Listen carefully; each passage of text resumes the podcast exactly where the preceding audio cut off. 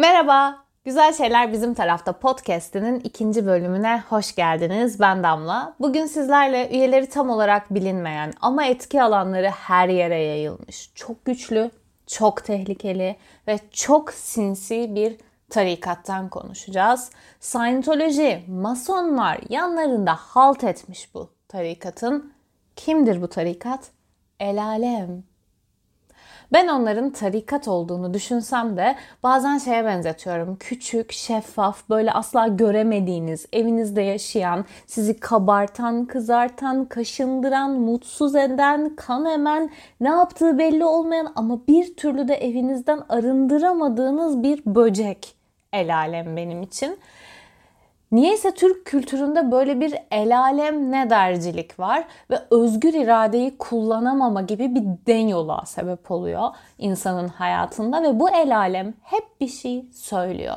Kimi bir bakışla anlatıyor, kimi bir ton sözcükle söylüyor ama hep insanların eksikliklerini konuşuyor ya da yanlış bulduğu doğruları konuşuyor. El alem çok konuşuyor. Biz de bugün bu çok konuşan el alemden konuşacağız.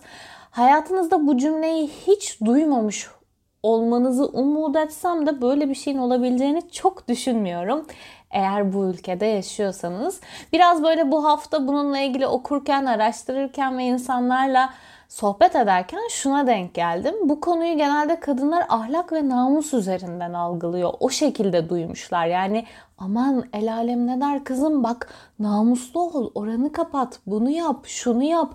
Öyle bir el alem kavramıyla büyürken erkekler şu an ya da geçmişlerinde bunu daha çok güçle, ekonomik özgürlükle ya da fiziksel olarak güçleriyle alakalı algılamışlar ve algılıyorlar hala. Benim buna aydınlanmam şöyle oldu. Geçen gün bir e, böyle eski anılarımı düşünüyordum. Eskişehir'de yaşadım ben 4 yıl boyunca. Orada kimya mühendisliği okudum ve Antalya'dan otobüse biniyordum ve gidiyordum ve her otobüste aklıma gelen bir şey vardı. İç çamaşırım temiz mi? Ve adamı yaptırdım mı? Şimdi bu çok komik bir şey ama hepimiz ya hepimiz demeyeyim birçoğumuz ailemizden şunu duymuşuzdur. E, trafik kazası geçirirsen, bir kaza geçirirsen, başına bir iş gelirse çamaşırın temiz olsun, edep bölgelerin temiz olsun gibi bir kavram, gibi bir fikirle büyütüldük. Ya ben büyütüldüm en azından ki çok öyle el alem ne derce ayıpçı, günahçı, yasakçı bir ailem ve annem olmasa da bu benim kafamda bir yerde var yola çıkarken mutlaka en iyi iç çamaşırını giymeliyim. Çok temiz olmalıyım. Ya başıma bir iş gelirse. Ya arkadaşım benim başıma bir iş gelmiş, trafik kazası geçirmişim. Allah korusun. Yürüyemiyorum, hareket edemiyorum, hastaneye gidemiyorum ve o sırada başkalarının benimle ilgileneceği şeyin iç çamaşırı olması ve bununla ilgili aman Allah'ım diye kaygılar yaşıyor olmam çok komik. Bu kaygıyı hala kırabilmiş değilim bu arada dönem dönem yola çıkarken ki uçağa binerken bile aklıma geliyor ki muhtemelen bir uçak kazası geçirirsem iç çamaşırımın üzerimde olup olmadığının algılanamayacağı kadar parçalanacağım ya da yanacağım yani ama hala bu fikir zihnimin bir yerinde var. Bir de Türk kültüründe bunun bir tık üstü de var. Mesela yola çıkarken, seyahate giderken annelerimiz ev temizlerler. İşte biblolar temizlenir, lavabolar ovulur, ev bir derli toplu bırakılır. Bunun sebebini öğrendiğimde gerçekten çok şaşırmıştım. Sebebi şuymuş. Olur da yoldan dönemezsek başımıza bir iş gelirse ve evimiz bir cenaze evine dönüşürse herhangi bir sebeple evimize geldiklerinde derli toplu bulsunlar diyeymiş. Şimdi ben ölmüşüm. Evime Ayşe teyze, Fatma teyze giriyor, Ahmet amca giriyor, bilmem kim giriyor, yengem giriyor, eltim giriyor ve fikri şu. Ay kadına bak. Bibloları da çok dağınık bırakmış. Ay lavabosunu cifle değil de sirkeyle ovuyormuş. Bu buralar hep kireç lekesi olmuş. Aa ben öldüm. Konu kapandı ve evimin ne olduğuyla artık ilgilenmesek mi? Ya da ya bu nasıl ortaya çıktı mesela? Birinin e, cenazesi oldu evine gidildi ve atıyorum dağınık görüldü ve dedikodusu mu yapıldı? Ya buradan mı geldi bu? Bu nasıl bir gelenek oluştu bilmiyorum ama bunların hepsinin altında el alem ne der? Evimizi gelip böyle görürse. El alem ne der? İşte sen evlenmezsen el alem ne der? Sen evlenir ama çocuk yapmazsan el alem ne der? Sen hayatında istediğin hayallerine kavuşmak için o herkesin çok hayal ettiği şeyleri ertelersen, geciktirirsen ve seçmezsen aman Allah'ım el alem ne der? Başkalarının hakkımızda ne düşündüğü üzerinden hayatı yaşamaya başladığımızda hazları, keyifleri hatta bazen hedefleri bile görmüyoruz. O el alem hakkımızda konuşacak diye o kadar çok kendimiz olma cesaretinden, kendimiz olma halinden vazgeçiyoruz ki bir süre sonra en az tanıdığımız insan kendimiz oluyoruz. Kafamızda bir yargıç var. Sürekli bizi korkutuyor, yargılıyor, kaygılara sürüklüyor. Zaman zaman bizi seviyor. Bu yargıcın değer yargıları gerçekten ne kadar bizim kriterimiz? Yani mesela siz gerçekten başarılı insan tanımınızı kendiniz mi yaptınız? Ya da mutlu insan tanımınızı, güzellik kavramınızı, bunların her birini siz oluşturduğunuza çok emin misiniz? Ve bu yargıcın sizi yargılarken bile sizin kriterlerinizle yargılamadığına çok eminim. Onlar hep başkalarının kriterleri. Böyle toplumun daha saygın, daha kutsal, daha etkili diye gördüğü kavramlar genelde. Bu toplumun el alem kavramının en çok etkilediği yerlerden biri günümüzde sosyal medya. El aleme bir şey demek için ya da el alem bizim hakkımızda konuşmasın diye anlamsız bir kutlamalar serisi başladı. Mesela korkunç baby shower'lar. Oyuncak bebek gibi görünen pembe, beyaz giymiş, kafasına mümkünse tütü, tül, neyse o zımbırtının adı ondan takmış kendi çocukluğunu hiç yaşamamış gibi görünen karnı burnunda kadınların balonların önünde verdiği pozlar. Yani ben gerçekten bunu çok keyifle yapmadıklarını düşünüyorum. Tamamen el aleme bir poz çizmek, bir imaj çizmek. Çünkü el alem mutlu bir aile olduğumuzu, maddi gücümüzün yerinde olduğunu, kızımızı, oğlumuzu çok keyifle beklediğimizi görsün diye hiç bize ait olmayan bir şeyi alıp onun içine kendimizi yerleştiriyoruz. Ya da evlenme teklifi meselesi. Benim hayatımda hiç önemli bir yerde değil ama el alem sürekli bana bu ara evlenme teklifi alıp almadığımı soruyor. Ben çok saçma buluyorum evlenme teklifini. Bunu da feminist bir yerden asla söylemiyorum. Biriyle evlenmek istediğimize ortak bir konsensüsle karar vermiyor muyuz? Ben daha önce de kaydettiğimiz podcast'te anlatmıştım.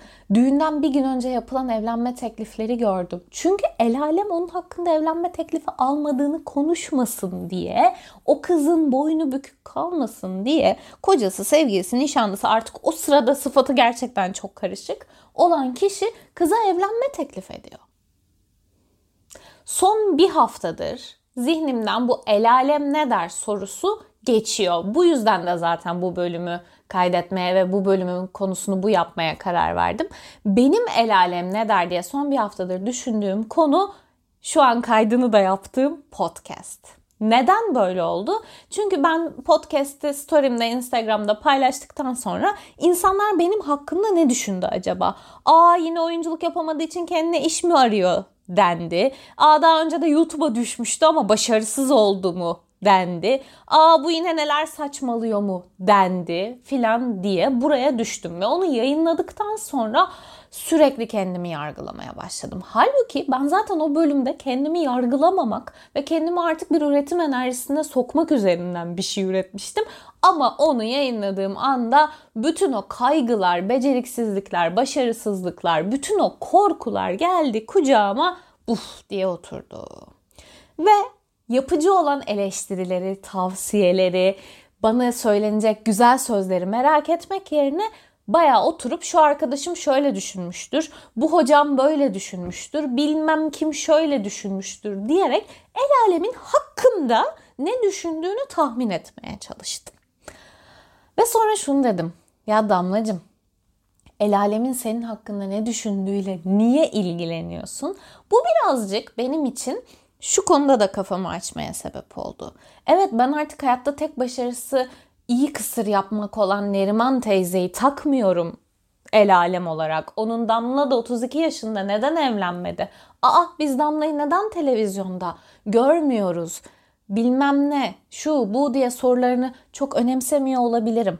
Neriman teyzeyi kendi el alem kavramından çıkarmış olabilirim ama kendime yeni bir el alem yarattığımı fark ettim. Arkadaş çevrem, eski iş yaptığım insanlar, o, bu, şu, ilkokul arkadaşlarım sürekli bir kendi yarattığımız el alem olduğunu fark ediyorum. Ve bu el alem kavramından bizi uzaklaştırmıyor. Evet çağ değiştiği için, daha modern yaşadığımız için, ailemizden daha ileri bir hayatta var olduğumuz için onların kavramlarının içinde değiliz. Ama kendi kavramlarımızın içerisindeyiz. El alem ne der sorusu yüzünden seçemediğimiz o kadar çok şey var ki. Mesela Burada hemen yakın bir arkadaşımdan örnek vermek istiyorum. Bu kendi yarattığımız el alem fikri konusunda da benim için çok kafa açıcı oldu bu olay. Muhtemelen Bazılarınız bunu özellikle de kurumsal hayatta çalışanlarınız bunu çok iyi hissedecektir. O da şöyle bir şey. Yakın bir arkadaşım bir sürü firmada çalıştı. Kendi sektörü içerisinde çok da başarılı oldu. Bir sürü iş teklifi aldı. Kariyerini artık böyle tatlı tatlı bir noktaya getirdiği ve bu saatten sonra Hı, arabamı aldım evime mi yatırım yapsam onu mu yapsam dediği bir noktadaydı. Ama mutsuzdu. Klasik El Clasico beyaz yakalı mutsuzluğu dışında onun kurmak istediği ve yapmak istediği bir iş vardı. Ama bu işi e, yapabilmek için yurt dışına gitmeye ihtiyacı vardı ve yurt dışında da ona şu anda Türkiye'deki gibi bir yöneticilik uzmanlık pozisyonu değil biraz daha aşağıdan başlanan pozisyonlar teklif ediliyordu. İş bulamıyor değildi bakın. Yurt dışında da bu konuyla ilgili görüşüyordu ama sizin deneyiminiz olmadığı için biz sizi şu anda uzman ve yönetici pozisyonunda değil herhangi bir eleman pozisyonunda alalım ama süreç içerisinde bunu tekrar değerlendirelim deniyordu. Bana bunu haber olarak verdiğinde ben de ona uzun ve tatlı bir ses kaydı mesajı atmıştım. Ay çok sevindim, tebrik ederim, çok mutlu oldum, yeni bir hayat başlıyor diye bir anda şöyle bir cevap geldi. Ben işi reddedeceğim. Ben bayağı şey ne diye bir şey yazdım. Şunu söyledi. Ya el alem ne der ben böyle bir pozisyonu kabul edersem? Sen nasıl gidersin de orada onu yaparsın demezler mi dedi. Böyle kaldım. Uzun uzun ekrana baktığımı hatırlıyorum. Çünkü yıllardır ben onu tanıdığımdan beri hayatını götürmek istediği nokta bir şekilde öyle ya da böyle yaklaştı ve el alem ne derdi? Ben bunu yapamam dedi. Ya arkadaşım el alem senin hakkında 10 dakika konuşacak. Hadi bir saat konuşsun. Ama sen kendinle baş başa giriyorsun yatağa. Ve sen kendinle kalıyorsun. Senin senin hakkında ne düşündüğün hiç önemli değil mi? Her şey bir imaj mıdır gerçekten?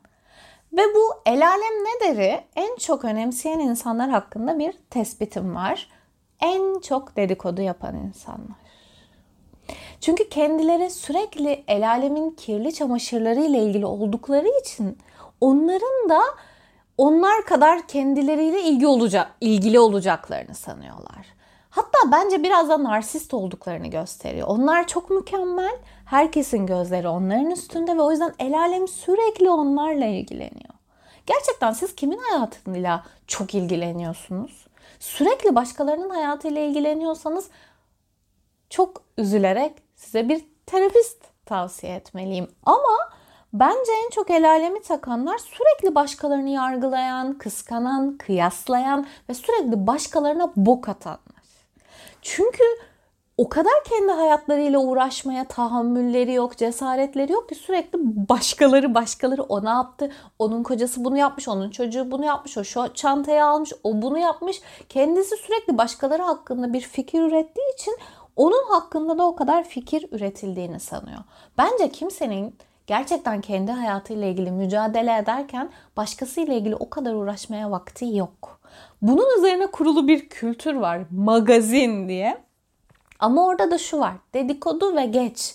Eğer gerçekten Seren Serengil gibi hayatınızı Gülben Ergen ne yaptı ne etti diye ve onu eleştirmek üzerinden harcıyorsanız gerçekten büyük bir travmanız var. Ve dolayısıyla da sizin hakkınızda ne konuşulduğunda önemsemekte haklısınız.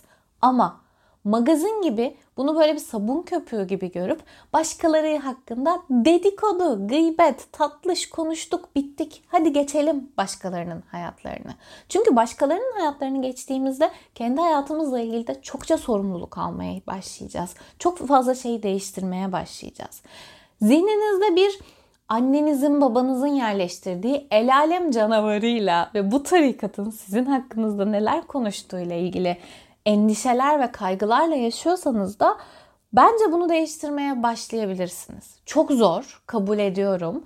Başkaları hakkımızda ne düşünüyor fikrinden uzaklaşmak benim için çok çok zor bir şey. Ben çünkü aslan burcuyum, yükselenim koç, benim iç organım yok, egom var ve ego genelde kendini aşağılık kompleksinin de çok tetiklendiği bir yerden başkaları üzerinden tanımlar ve kıyaslamaya çok açıktır. En iyi olduğunuzu düşünseniz dahi en güzelin, en mükemmel olduğunuzun siz oldu konuşamadım. Cümleyi kabul edemedim galiba.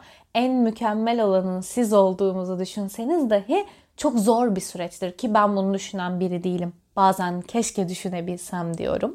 Bazen de şeye çok imrendiğimi düşünüyorum. El alem ne der diye hiç düşünmeden kendi olma cesaretiyle hareket edebilen insanlar. O insanlardan biri olmadığım için ne kadar yüzde yüz müdür, yüzde seksen midir bilmiyorum. Ama böyle çevremde birkaç tane insan var. Bir tanesi de erkek arkadaşım. Başkasının onun hakkında ne düşündüğünü çok nadir önemser. Bir imaj çalışmasına çok nadir girer. Ben böyleyim. Beni sevecekse, beni kabul edecekse ve benim hayatımda olacaksa bununla birlikte olsun. Yoksa çok da umurumda değil der. Bu böyle bazen büyük şeyler kaybetmesine sebep olsa dahi ya da belki de ben öyle olduğunu düşünsem dahi o genel olarak kendi varoluşundan çok mutludur. Bu bana çok ilham veren bir şey oldu onunla tanıştığımda. Yakın arkadaşlarımdan bazıları da gerçekten el alemin ne düşündüğüyle çok ilgilenmiyor ya da ilgilenmemeye çalışıyor. Ben buna en çok aslında biraz moda kısmında bu aralar denk geliyorum. Ne düşündüğünü, başkalarının kıyafeti hakkında ay o yakıştı mı, yakışmadı mı, o oldu mu, bu oldu mu, moda mı, ay benim bacağım kalın, benim omzum geniş, kıçım küçük, memem büyük gibi şeyleri düşünmeden kendine has halleriyle, kendine has tavırlarıyla kendilerini ortaya koyma cesareti olan bütün kadınlar, bütün insanlar bana ilham veriyor. Kadınlar ilham veriyor deme sebebim şu. Genel olarak fiziksel görüntüyle ilgili baskıyı kadınlar yaşıyor. El alem ne der benim hakkımda konusunda da en çok bu konuşuyor. Bir adam birinden boşanıp iki gün sonra biriyle evlendiğinde çok el alem ne deri takmıyor. Ama bir kadının genelde saklamasına sebep oluyor. Çünkü el alem onun hakkında çok konuşuyor. Kadınların hayatları genel olarak birilerinin konuşmasına çok açık maalesef. Bunun önüne geçmek için evet kadınlar birlikte birbirimize el alem olmayı bırakmamız lazım. Birbirimizi yargılamayı bırakmamız lazım. Ama kendimizi yetersiz ve eksik hissettiğimiz o kadar çok alan var ki hemen kendi eksikliğimizi kapatmak için başkalarına eksikliklerini hatırlatmak ya da kendimize onların eksikliklerini göstermek zorunda hissediyoruz. Buradan biraz kurtulmaya ihtiyaç olduğunu düşünüyorum. Ben bir haftadır bu el alem ne dere şu cevabı vermeye başladım. Bana ne? Umurumda değil. Ben kendim hakkında ne düşünüyorum? Kendi hakkımda düşündüklerim de bazen çok yıpratıcı ve üzücü. Evet onları da değiştirmeye çalışıyorum ama en azından kendi hakkımdaki fikirlerle uğraşmaya, onları değiştirmeye çalışmaya gücüm yok, tahammülüm yok. Yani öleceksem donumum iyi mi kötü mü olduğu ile ilgilenmek istemiyorum. Ne kadar para kazandığımı Ayşe'nin Fatma'nın önemsemesini istemiyorum. Tamamen benim tek elimde, benim özelimde olsun. Kimse benim hayatımla ilgili fikrini belirtmesin. Eğer sormadıysam ya da kimseye o hakkı ben tanımamalıyım. Öncelikle ben kendime bu hakkı tanımalıyım.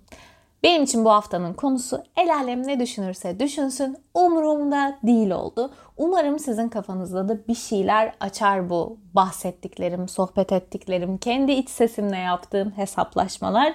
Keşke bölümün orta bir yerinde örnek vermek aklıma gelseydi. Bu konuyla ilgili önerebileceğim en iyi filmlerden biri Julia Roberts'ın Erin Brockovich filmi.